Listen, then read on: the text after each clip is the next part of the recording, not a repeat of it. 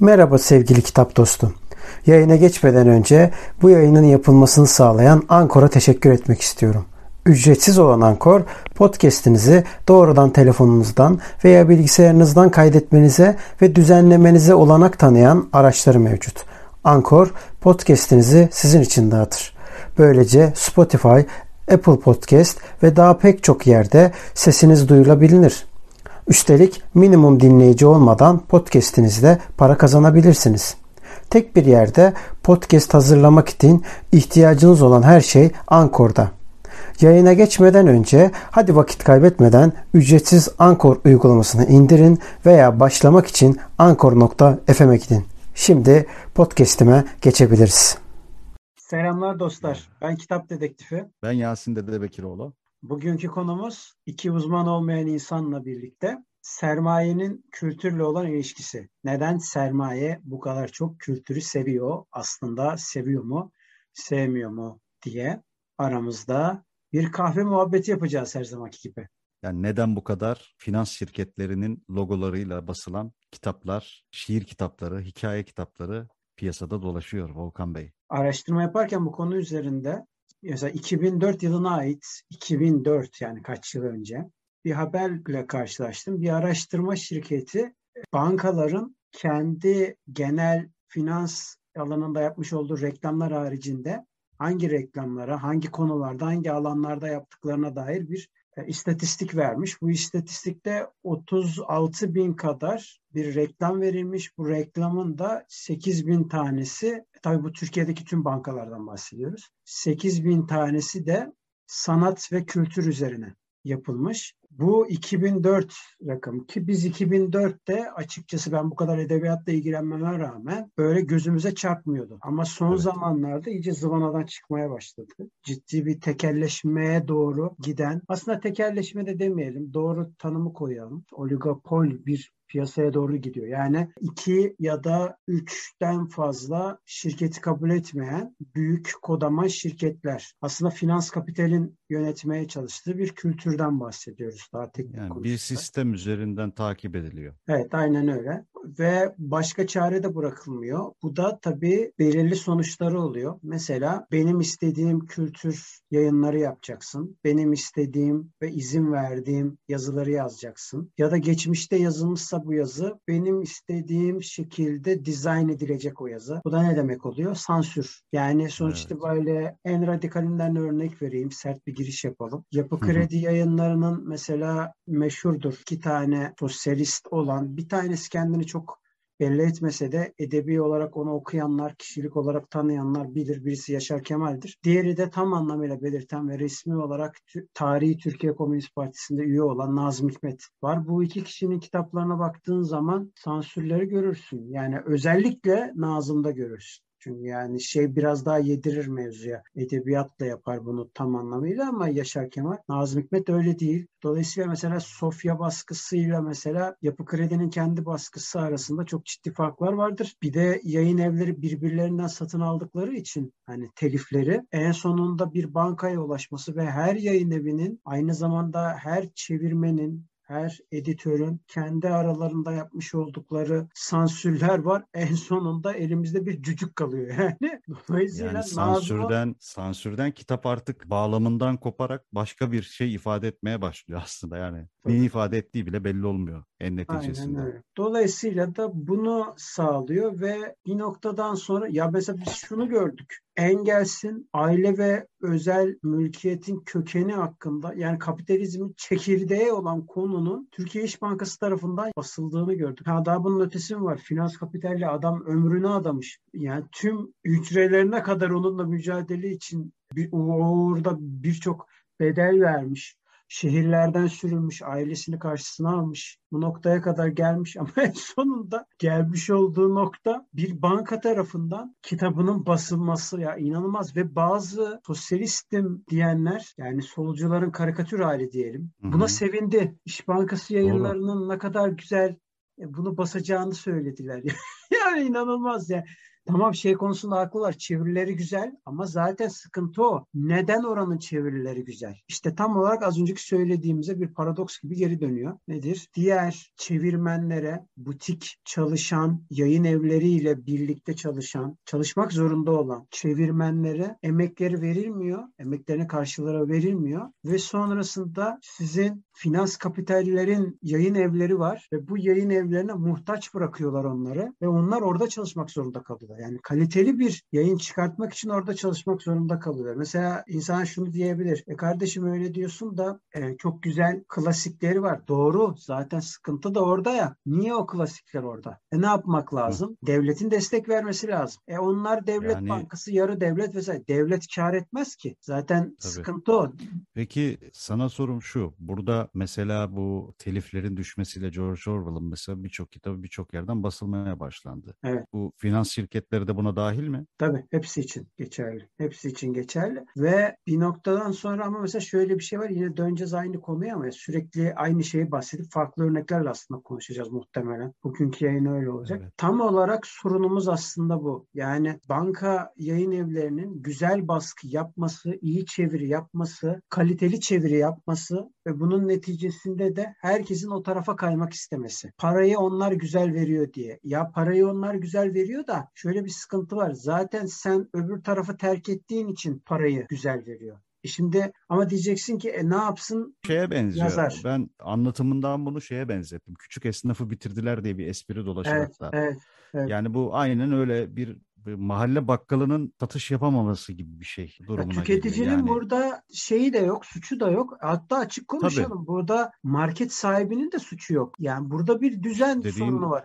Her zamanki konuştuğumuz konu aslında. Tabii tabii düzenle alakalı zaten problem oradan başlıyor. Ama bunu da söyleyince sanki böyle uzak diyarlara attık. Çözüm yok mu kardeşim falan gibi. Hayır. Çözüm aslında bu düzenin yıkılmasında yatıyor. Yani bu düzen yıkılmadığı sürece bu mevzu böyle bir paradoks gibi sürekli dönüp dönüp duracak. Yani nasıl olmalı? Nasıl yıkılır o zaman? Ya bu konudan aslında alakalı çok birkaç cümleyle söyleyeyim. Aslında muhtemelen de önümüzdeki yayınlarda da dolaylı ya da dolaysız hep bahsedeceğiz bundan. Çünkü hep aynı yere geliyor. Düzen sıkıntısı var. Örgütlenmeyle çözülür. Örgütlenme ama sermayenin örgütlenmesi değil. Sermaye örgütlü. Bunun yerine karşı sınıf olan proletaryanın örgütlenmesi. Yani mesela ne demek istiyorum? İşte mesela yazarların örgütlenmesi. Efendim hatta bir noktadan sonra okuyucuların örgütlenmesi ya da ne bileyim de örnek veriyorum bir tane somutlaştırmak için. Polisiye Yazarlar Derneği kuruldu mesela. Bu çok güzel, olumlu bir gelişme yani. Hatta orada bir ödül verildiği zaman o ödülü almak bir polisiye yazar için bir prestij oldu. Polisiye yazarlar için o bir Nobel ödülü oldu yani. Ve bu çok güzel bir şey yani. Dolayısıyla da bunların daha çok çoğalması lazım. Örnek veriyorum işte polisiye haricinde ne olabilir? Fantastik Yazarlar Derneği olabilir. Bir, bir noktadan sonra bu yazarların, bu farklı türlerde yazan yazarların birleşmesi ve birleşip Yazarlar Derneği'ni kurması mesela. Ya da Yazarlar Sendikası'nı kurması. Daha da ötesi. Daha da resmileştirip. Diyeceksiniz ki kiminle o zaman toplu sözleşme yapacak? Yayın eviyle yapacak. Yayın eviyle yapacak. Bu kadar parçalı olması zaten bir sıkıntı. Bunların mesela yayın kooperatifi kuruldu. Çok mantıklı, çok doğru bir hareket. Yayın kooperatifi birbirlerine destek atmaya başladılar. Destek veriyorlar birbirlerine. O onun kitaplarını satıyor, o onun kitaplarını satıyor. Öbürü evet. diğerine desteklerini sunuyor. Bazen ortak aktiviteler yapıyorlar. Bazen ortak işte konser olmasa da sunumlar yapıyorlar. Ya da işte bir yazar çağırıyorlar. Kendi hepsi okuyucusunu çağırıyor. Orada bir dayanışma gösteriyorlar. Belki de katkılarını sunuyorlar maddi olarak da. Sadece manevi de değil vesaire. Bunların hepsi yapılabilir şeyler yani. Kütüphanelerin mesela daha çok sayısının artıp daha fazla kitap satın alması lazım. Bu ne demek? Yani devletin bu işe müdahil olması lazım. lazım. Tabii, evet tabii. aynen öyle. Ya hep aynı konuya geliyoruz. Devletin bu konuya ya ben ama ortaokuldayken, lisedeyken yani o dönemlerde arkadaşlarımla işte yani hani bir kütüphaneye gidilir, işte kitap alınır, ne bileyim emanet alınır, okunur, geri bırakılır. Ya bir tabii ki teknolojinin ilerlemesi işte sesli kitaplar, PDF kitaplar vesaireler vesaireler hani bunlar çok arttı. E-kitap okuyucular falan filan. Ya bunların da bu şeyde etkisi var tabii ki. Yani ister istemez işte senin o süpermarket dediğimiz şeye dönüyor mevzu. Evet. Ama dediğin gibi devletin bu alımı toparlaması lazım. E tabii ya şeyler de tabii burada etken. Sanırım sen o konuya da değineceksin ama biraz belki erken girdim. Yani kağıt maliyetlerinin yükselmesi. Bunu ama yayın evini bu bağlamaz ki. Şey anlamda diyorum bağlamaz ki. Fiyatlar anlamında bağlar da bu fiyatın artıp azalması yayın evinin e, sorumluluğunda tabii. değil. Ama sana itiraz için söylemiyorum tabii ki. Yok yok ee, tabii ki tabii ki yok.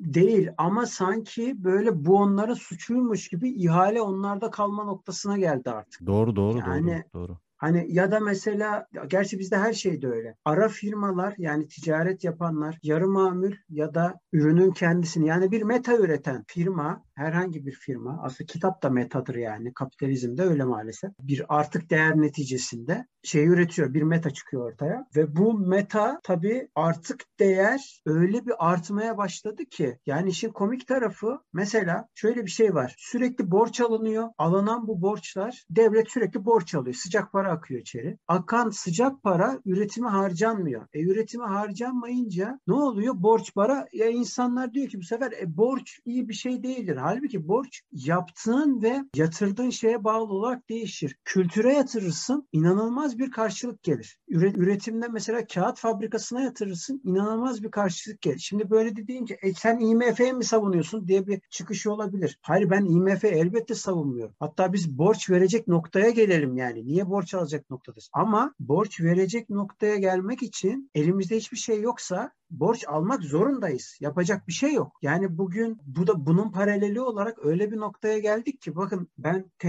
ne zamanlar söyledim. 5 ay mı oldu 6 ay mı oldu ben bunu söyleyeli. Videolarda var zaten içeriklerde var. Kağıt maliyetleri üzerine bir içerik yaptım tek başıma. Yaptığım o içerikte mesela şunu söylüyordum. Dedim ki yani %18 indirim yapmış göya. KDV artık alınmayacak diyor. Hı-hı. Ya da %8 indirim Hı-hı. yapmış. Kitaptan kitaba değişiyor. Bunu yapmış. Yapsa ne olur? %50 zam geldi. Şimdi diyorlar ki yüzde 300 zam gelecek. Ama biz yüzde 18 zam şey yaptık, indirim yaptık. Görüyor musun? E şimdi bu Kara Cuma hikayesine döndü yani. Tabii tabii yani. İlk başta yüzde fiyatın... 1500 zam yapıyor sonra yüzde 50 indirdim fiyatın, diyor. Yani şaka fiyatın gibi. o tabii tabii yani fiyatın bir hafta önce daha düşük olması Kara Cuma'da baktığın zaman daha fazla çıkması. Evet ya yani... sonra indirdik diyor falan. Ya bu hani bu şey tark kurnazı esnaf vardır ya böyle hani kendini Hı-hı. zeki zanneder. Etikette oyna bu Kemal Sunal'ın vardır ya meşhur filmlerinde. E, odunu ıslatır, efendim sütün içine su karıştırır falan. Evet. Bunlar bunun gibi yani hikaye ama burada dürüst esnaf da kazanamıyor. Sıkıntı o. Şimdi diyecek ki esnaf esnaf diyorsun kimden bahsediyor? Burada esnaf yerine yayın evine koyun. Aynı hikaye. Hiç fark etmez. Mesela BBC Türkçe bir tane şey yapmış. Güzel yayın evleriyle bir görüşme yapmış. Birçok yayın evi de muhtemelen biz ne de güzel. yapacağız bu arada. Yayın ne evleriyle güzel. görüşmeyi. Bunu Harika. bir kayda alacağız yani. Yıl, yıl bitmeden de yapmayı düşünüyorum. Ya da ya kayda da girersin. Yılın başında olur belki yayına girmesi. Şimdi bunu yaptığımız zaman muhtemelen şöyle bir sahneyle karşılaşacağız. Yayın evleri hep aynı şeyi söylüyor. Diyor ki bu bizim suçumuz değil. Eskiden diyor 10 liralık kitabı piyasaya sunduğumuz zaman 6 lirası maliyeti 4 lira bize kardı diyor. Biz diyor daha çok kitap basabiliyorduk. Böyle yani bandrol maliyetleri şunlar evet, bunlar. Aynen öyle. Şimdi böyle hmm. değil. Şu anda diyor şu anda olan ama bu sene olan 10 liranın diyor 10 lirası diyor maliyete gidecek. E şimdi ben diyor sadece diyor kapatmak için diyor sürdürmeye başladım. E şimdi seneye ne olacak diyor. 10 liranın diyor ne 10 lirası diyor. 15 lirası diyor şey olacak. Maliyete gidecek. E ne oldu? Ben dolayısıyla daha da arttırmam lazım. 10 liralık kitabı diyor en az 40 liraya satacağım ki diyor. Onun üstünden gidecek diyor yani. Ve konuşulan tabii, tabii. rakamlar şu anda en az 80 lirayla 200 lira arasından bahsediyoruz. Yani ne kadar fahiş fiyatlar yani. Yani ulaşamaması insan... demek bunun vesaire. Tabii e Şimdi, tabii tabii tabii ya konuyu yani eskiden hani burada okuma okuma şeyini bile hani düşünür diyoruz ki ya okuma oranı ne kadar düştü işte insanlar okuyan tarafı da düşürecek. Öyle öyle aynen öyle. Şimdi bunu mesela bankaların kültüre bu kadar meraklı olmasıyla ne alakası var? Aslında var direkt var. Ayakta kalacak olanlar kimler kalacak? İşte bunlar kalacak. Banka yayın evleri kalacak. E, banka yayın evleri dünya klasiklerini bir tanesi 15'e basarken banka yayın evleri 8'e satıyor satıyor, bazen de 5'e satıyor, bazen 7 liraya satıyor. E şimdi yani. karı asıl onlar yapıyor. Yani burada rekabet diye bir şey de yok. Rekabet mesela edemez. sen bir örnek veriyorum karşımda duruyor diye söylüyorum. Platon'un devlet kitabı var ya da işte nedir arkamda mesela var şu anda. Monte Cristo kontu var mesela. Monte Cristo kontunu 50 liraya satıyorlar internette şu anda. Şimdi şu anda bu rakama satılıyorsa İş Bankası yayınları bastığı zaman bunu kaça satıyor? 25 liraya satıyor. Ve bundan kar yapıyor. Neden yapıyor? Evet. Sürümden yapıyor. O 10 bin tane basıyor. Butik olan kaç tane basıyor? En fazla 1000 tane basıyor. Hadi de ki 1500 tane basıyor. Şimdi aynı kar olabilir mi? Mümkün mü böyle bir şey? Mümkün değil. Mürekkebinin parasını çıkartmaz. Bırak kağıdın parasını. Tabii yani, canım. Yani burada Dolayısıyla da ayakta kalacak basan... olanlar bu işte finans kapital ayakta kalacak. Öbürleri kalmayacak. E sen de ne olacak bu sefer? Yazarken de edebiyatın bırakın okuyucusunu yazan kişiyi bile etkileyecek. Az önceki söylediğim mevzudan bahsediyorum yani. Tabii tabii. Yani diyecek ki bana bunu yazacaksın. Başka türlü kabul etmiyorum. Yani sen yaz sen ama buna inat ederek bunu yazacaksın. Yazınca ne olacak? E ben bunu diyecek yayınlamayacağım ya da şurasını keseceğim, ya, burasını tabii. Burada şey var. Şey bunun bunun kapak tasarımcısı var, bunun dizgicisi var, bunun şeycisi var. Yani burada her şey etkileniyor. E tabii aynen öyle. Aynen yani öyle. Yani kapağın rengine bile ben karar vereceğim diyecek adam. Sen bunu istiyorsun. Olmaz hayır diyecek yani. Evet aynen öyle. Aynen öyle. Yani dolayısıyla da bu en nihayetinde edebiyata komple müdahale noktasına gelecek. Ve hiç hayra alamet şeyler ya gelmeyecek. Bir dönem mesela şey vardı işte bu birazcık popülaritesinin yükseldiği şeylerde hemen kapitalist şeylerin reklam aracı olarak bunu kullanmaya başladı başlaması, buradan gelir elde etmesi. Evet. Bu şeyde de vardı. Ben çocukluğumdan hatırlıyorum. Mesela benzin istasyonları bazı ünlü sanatçıların kasetlerini verir. Evet. Promosyon evet. olarak yani. Evet. Hani ki devlet bir süre sonra daha yenidir yani 10 yıllık belki 15 yıllık mazisi vardır. Şeye yasak getirdi yani petrol istasyonlarının hediye vermesine. Evet. İşte böyle puanlar toplanarak vesaireler. Ya aynı şeyi şu anda finans sektörü yapıyor. Yani. Aynen öyle. Aynen öyle. finans sektörü olarak da sadece onunla da hani şey yapmak istemiyorum. Sermaye tarafı yani işin. Ya şimdi bunlar mesela nasıl başladı bu mevzu? Bir de ona bakmak lazım. Bu şeylere bakınca tarihsel olarak kökenlerine baktığımız zaman nereden merak saldı bu mevzuya diye. Meşhurdur bu ta, e, Kazım Taşkent serisi vardır e, Yapı Kredi yayınlarının. Mesela o diyor ki iki tane diyor yöntem var. İki yöntemden bir tanesi bankanın diyor klasik bir finans sektöründe hakim olma çabalarıdır. Bir de diyor bu yarattığı finansla bir hacim oluşuyor sonuç itibariyle. Bir maddi hacim oluşuyor. Bunun diyor getirisinin diyor bize karşılığı nasıl olacak? Biz diyor ikincisini diyor kültürde yaptık diyor yani. Şimdi bunu diyor da peki dünyada bunu yapan sadece Türkiye mi? Tabii ki değil. Dünyada da ciddi bir popülerlik başladı. Neden? Çünkü biz diyor ki finans sektörü olarak diyor dünyanın diyor aydınlık yüzüyüz diyor. Bir bankanın reklam yapması lazım vesaire. E bu reklamı yapıyor da bu reklam tabii bir kütük gibi böyle efendim hiçbir şeye etliye sütlüye karışmayan sadece para veren bir yüz olmaya başlıyor. Bu yüz nedir? E bunu tefeci de yapıyor yani sonuç itibariyle. E diyeceksiniz ki banka tefeci değil mi? E tabii banka da tefeci.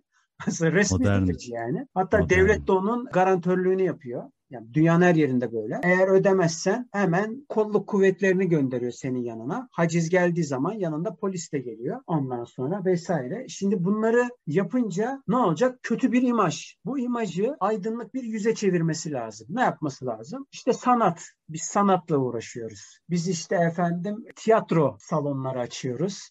Biz işte sergiler. Efendim, seminerler veriyoruz aynen öyle. Yazarlara sergiler, destek veriyoruz. Sergiler yapıyoruz işte müzelerde sergiler. Aynen öyle. Aynen öyle. Vesaire vesaire bunları birçok bir sanat galerileri bir sürü çoğaltabiliriz onu. Evet. Sanat galerilerinin sahibi oluyor hatta yani böyle. E, Doğru. Mal sahibi. Koyuyor vesaire. Mal evet mal sahibi oluyor. Aynen öyle. Malın sahibi oluyor yani. Şimdi dolayısıyla da e, bu neyi doğuruyor? Sanatın metalaşmasını doğuruyor. Yani sanat artık bir iktisatta yani kapitalizmden bahsediyoruz. İktisada o yüzden kullanıyorum. Ekonomide demiyorum özellikle. İktisatta bir mübadele aracına dönüyor. Yani para para nasıl dönüyorsa orada dönüyor. Şimdi bizim Türkiye'de de bu ekstra. Neden ekstra? Çünkü vergiden bir muafiyet hali var. Gelir vergisinden hiçbir şekilde şey yapılmıyor, düşürmüyor. Yani vergi hiçbir şekilde alınmıyordu. Yani o kadar ki damga vergisi bile yüzde bir olan bazılarında binde bir olan damga vergisi bile alınmıyor. Dolayısıyla da insanlar buna yönelmeye başlıyorlar. Yani sermaye buna yönelmeye başlıyor.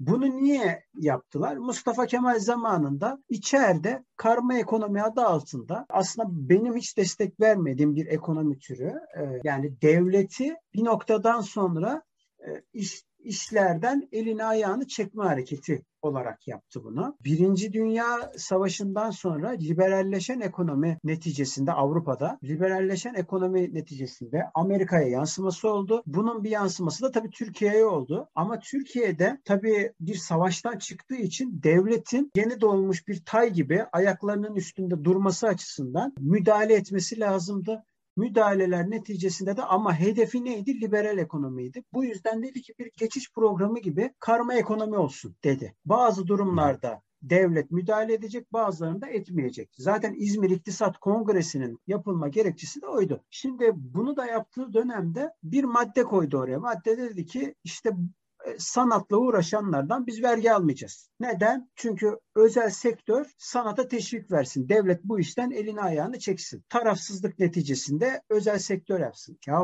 halbuki devletin Aslında, zaten sınıfsal olarak tarafsız olması lazım. Ama kapitalist devlet yani olunca burada, tarafsız e, olamıyor. Yani tabii yapsın ama burada dediğin gibi tarafsız olması. Mühim olan nokta orası ya yani. Evet. Yani dolayısıyla da bu bir kaosa sebebiyet verdi. Günümüze kadar da Mustafa Kemal döneminden hiçbir şey kalmadı ama ya sürekli yozlaşmanın bini bin para oldu. En neticesinde işimize gelen kısmı kaldı. Vergiden muhafiyet kaldı efendim. Elimizde evet. kalan bu oldu yani. Vergiden kaçınma.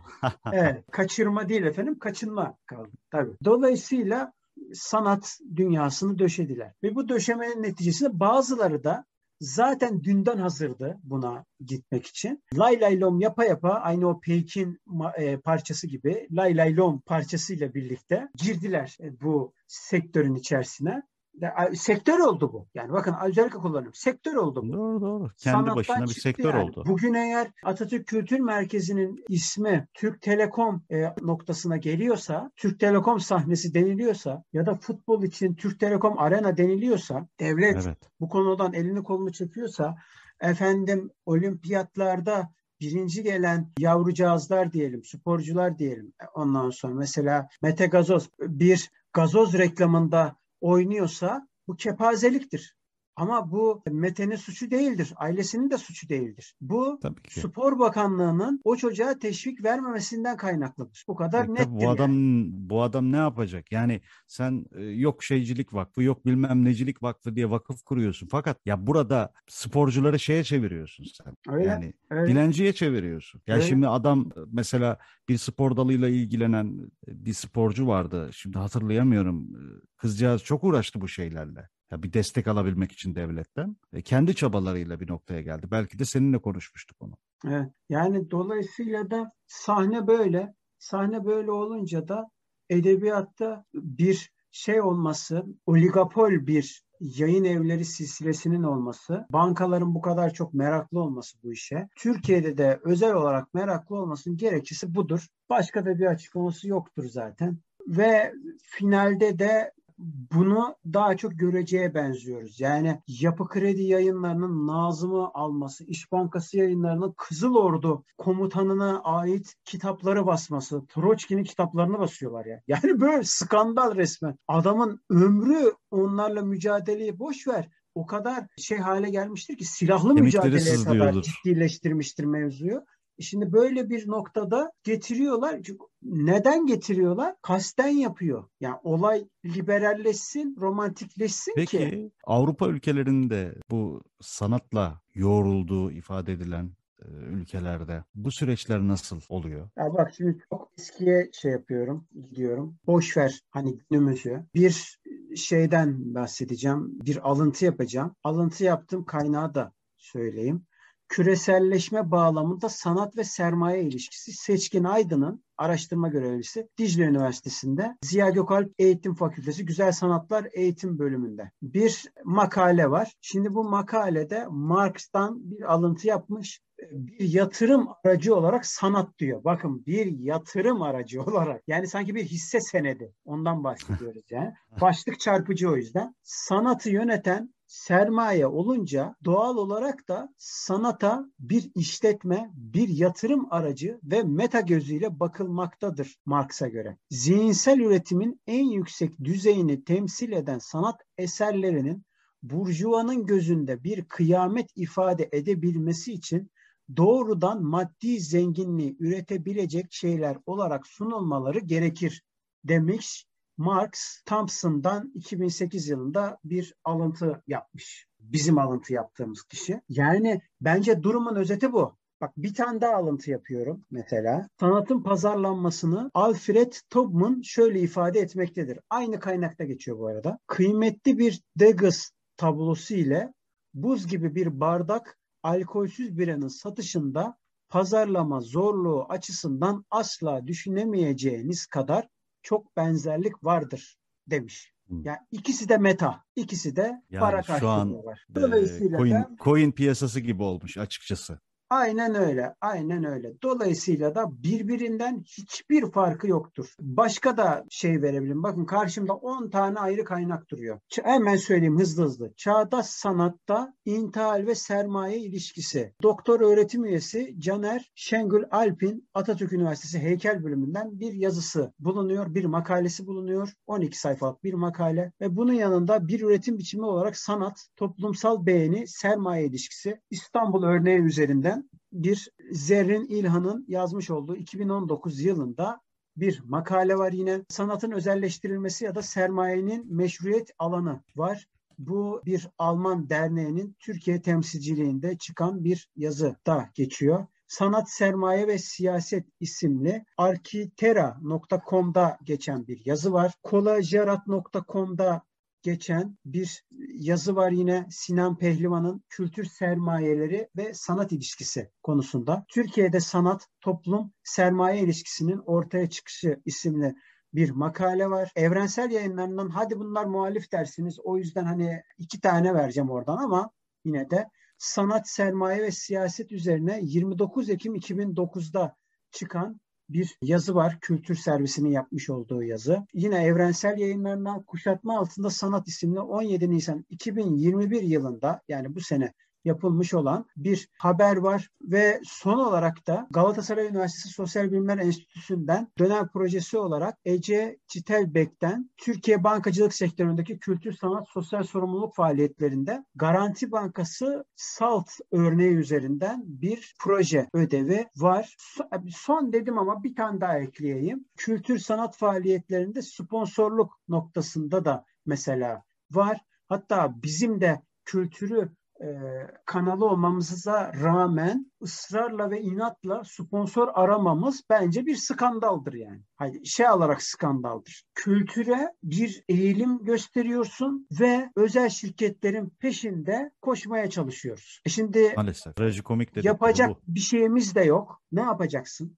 Başka çaren de yok. Bakın kaç yıllarından bahsediyorum. 1800'lerin sonundan 2021'in sonuna geldik. Aralık ayındayız. Aralığın başındayız şu anda ama yani sonlarına doğru gidiyoruz. Senenin sonlarına doğru gidiyoruz. Biz şu anda aradığımız şey bu. Yani Dolayısıyla da insanlar sonradan gamer olduğu zaman millete kızıyorlar. E ne yapacak? Kültürde para yok. Ne yapacak? Ben mesela bir tane tarihçi tanıyorum. Bizim isim vermeyeyim. Konuk olacak hatta yakın zamanda. Ama o tarihçinin başka çaresi yok diye şimdi gamerlık yapmaya başladı. E ne yapacak? Başka çaresi yok. Ekmek evet, parası. Yani yapacak bir şey yok. Yani e burada e, para kazanmak zorundayız. Öyle. Hayatı Diğer idame ettirmek zorundayız. E diğer yayın evleri mesela editöre para bile vermiyor. Kaç ay sonra editöre para veriyorlar. Onu da kuruş kuruş gıdım gıdım kimisi hiç vermiyor. Tebligat da göndersen umurunda değil. Ne yapacak? Tabii ki. Ne yapacak? Yani e, dolayısıyla da gidiyor banka yayın evleriyle uğraşmaya. Anca teşvikler banka yayın evlerine yarıyor. Başkalarına yarıyor mu? Yaramıyor. ÖTV vergisi var halen şeylerde. Tamam e, bandrolden almıyor eyvallah. Şeylerden kurumlar vergisi alıyor halen. Yayın evlerine kurumlar vergisi alıyor. Niye alıyor? Çok alacaksan banka yayın evlerinden al. Niye butik yayın evlerinden alıyorsun? Belirli sermaye sınırı koymayı biliyorsun vergiyi alırken. Niye butiklere Tabii. koymuyorsun?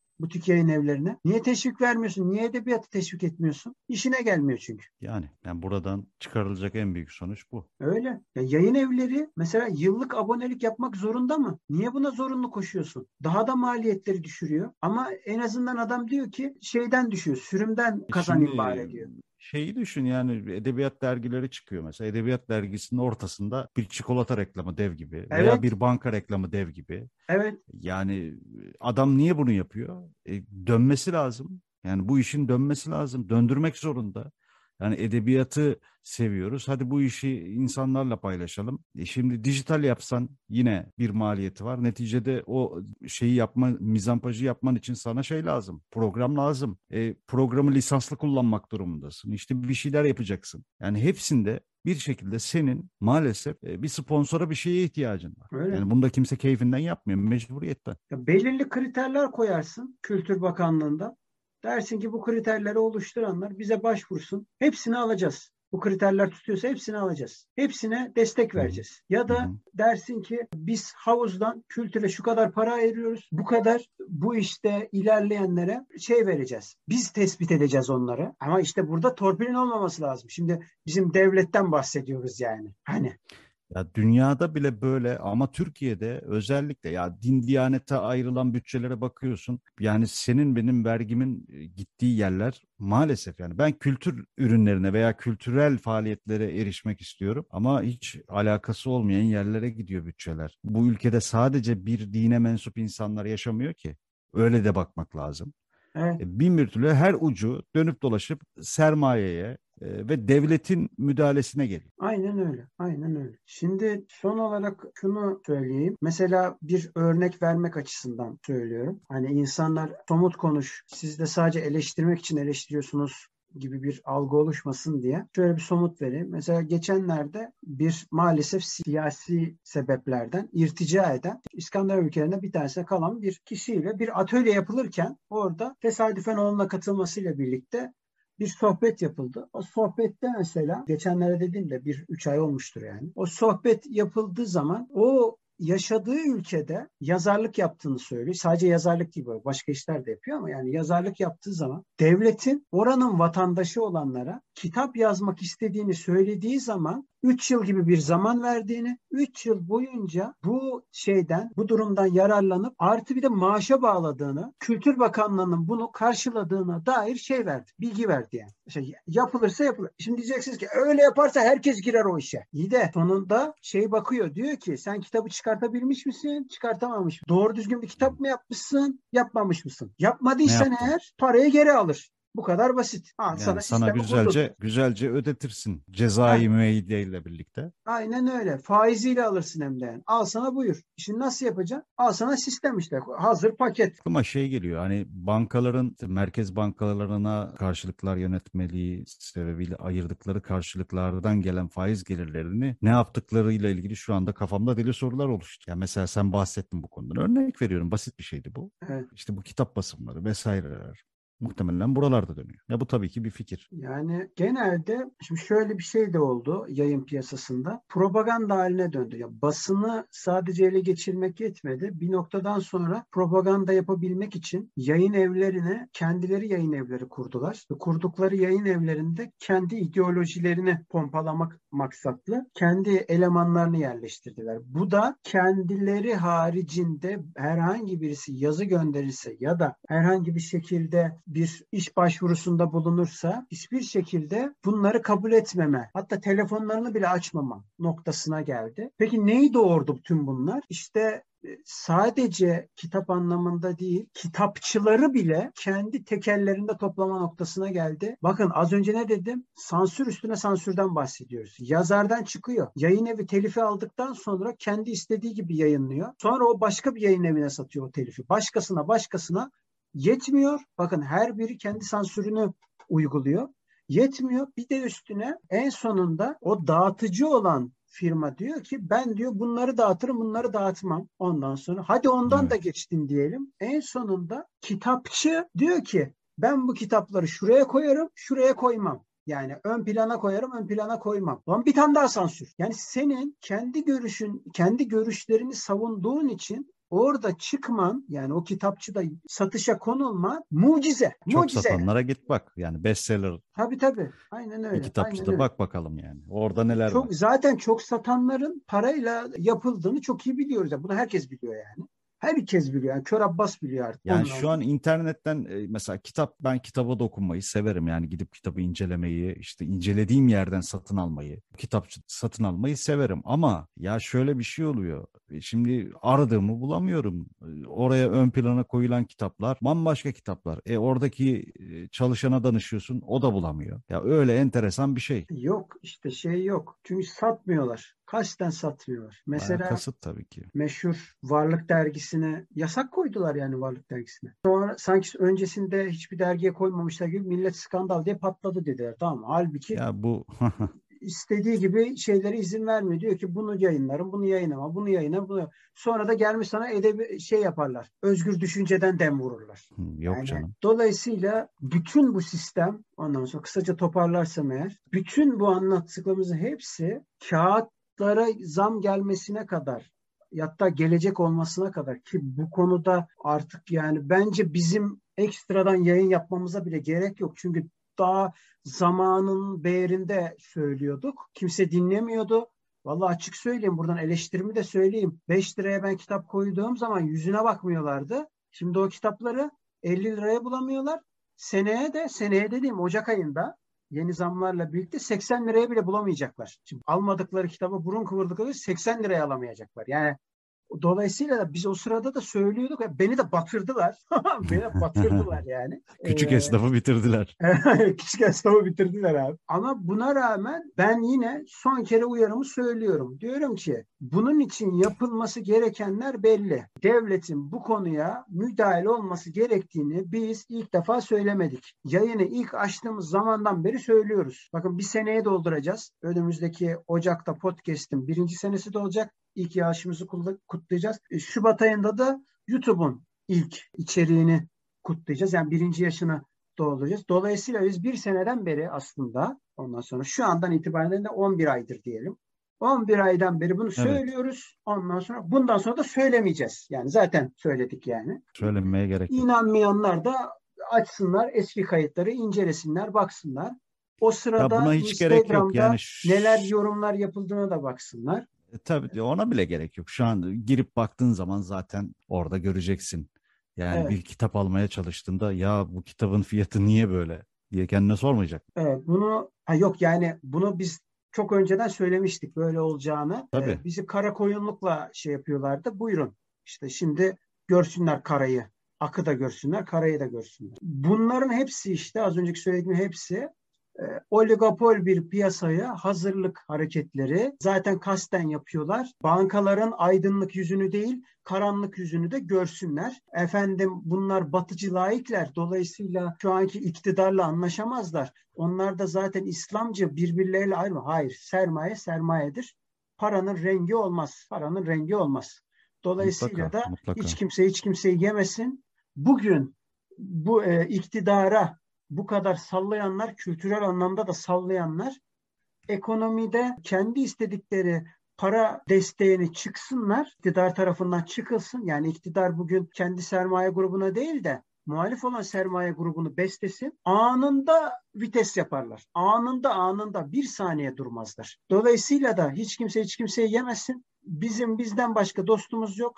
İşçi sınıfının bakın bizi dinleyen zaten işçi sınıfı yani beyaz yakalısın diye kendini işçi sınıfından e, değilim ben diye zannetmesin. E, eğer maaşlı çalışıyorsan işçisin kardeşim. Bitti. Yani senin arazinin olması, babadan bir arazinin olması, araban olması senin işçi olmadığın anlamına gelmiyor. Ya da Tabii ki senin muhakkak. e, ayda bir kere iki kere bir lüks lokantada yemek yemen de bir şey değiştirmiyor. Sen işçisin. Yine işçisin ondan sonra. Ya da maaşının yüksek olması da bir şey değiştirmiyor. Patronun iki dudağının arasında senin çalışıp çalışmaman. Bitti. Tabii tabii. Bugün da- seninle e, bugün seninle çalışmak istemiyoruz dedikleri anda her şey biter. Dolayısıyla da bütün bunlar senin işçi olduğunu gösterir. İşçi olduğun için de senin safın bellidir. Safın belliyse eğer yapacağın şey senin geçici çözüm olarak devlet eğer destek çıkmıyorsa ki şu anda çıkmıyor. Geçici çözüm olarak yapabileceğin tek şey butik yayın evlerine destek vermek. Başka bir şey yapamazsın. Başka hiçbir şey yapamazsın. Sen ne kadar destek verirsen onlar da o kadar şeyi indirirler. Çünkü der ki ben en azından sürümden kazanıyorum der. Başka çaresi yok bu işin. Tabii, tabii, Buyurun yani- çözümü de sunuyoruz. Yani bizim kanal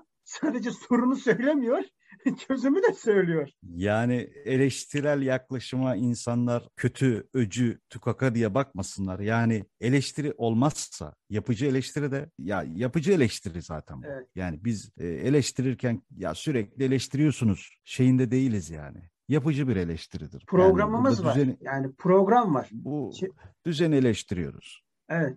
Yani şeyin programı olması lazım. Eleştirdiğin şeye bir de yapıcılığı da koymak lazım. Tamam yıkalım da sonra ne yapacağız? Önerin nedir? Önerin önerin nedir, nedir? sonrasında? Ge- Geçiş döneminde ne yapacağız? Yıkılış döneminde ne yapacağız? Yıkı, efendim kurarken ne yapacağız? Düşünceler olarak söylüyorum. İlle de bir şeyleri Tabii. yıkalım dökelim öyle değil. Yani ne Yasin ne ben anarşist değiliz yani. Hani bunu da açık yüreklilikle söyleyeyim. Ya ya. mesele burada Onu şey yıkalım yani bunu. Yok ATM'yi kıralım falan abuk subuk böyle düşüncelerimiz Ya yok yani. bir bahçe bir bahçe düzenlemesi bile yaparken bir peyzaj düzenlemesi bile yaparken buna bir proje Hah, e, aynen öyle. çizmen gerekiyor. Aynen Yani öyle. tamam ben buradaki e, evet çiçeklik tarafını yıkacağım ama sonrasında ne yapacağız? Onu konuşmak lazım. Aynen öyle. Aynen öyle. Dolayısıyla da bizde muhabbet çok. Önümüzdeki hafta yeni muhabbetlerle, yeni konularla bu sefer ekonomi konuşmayacağız deyip ekonomi gerçekten konuşmadığımız, e, siyaset yani bu konuşmayacağız deyip gerçekten konuşmadığımız bir yayınla. özlenen yıllardaki gibi, özlenen zamanlardaki gibi yayını kapatıyoruz efendim. Esen kalın. Görüşmek üzere. Kendinize iyi bakın.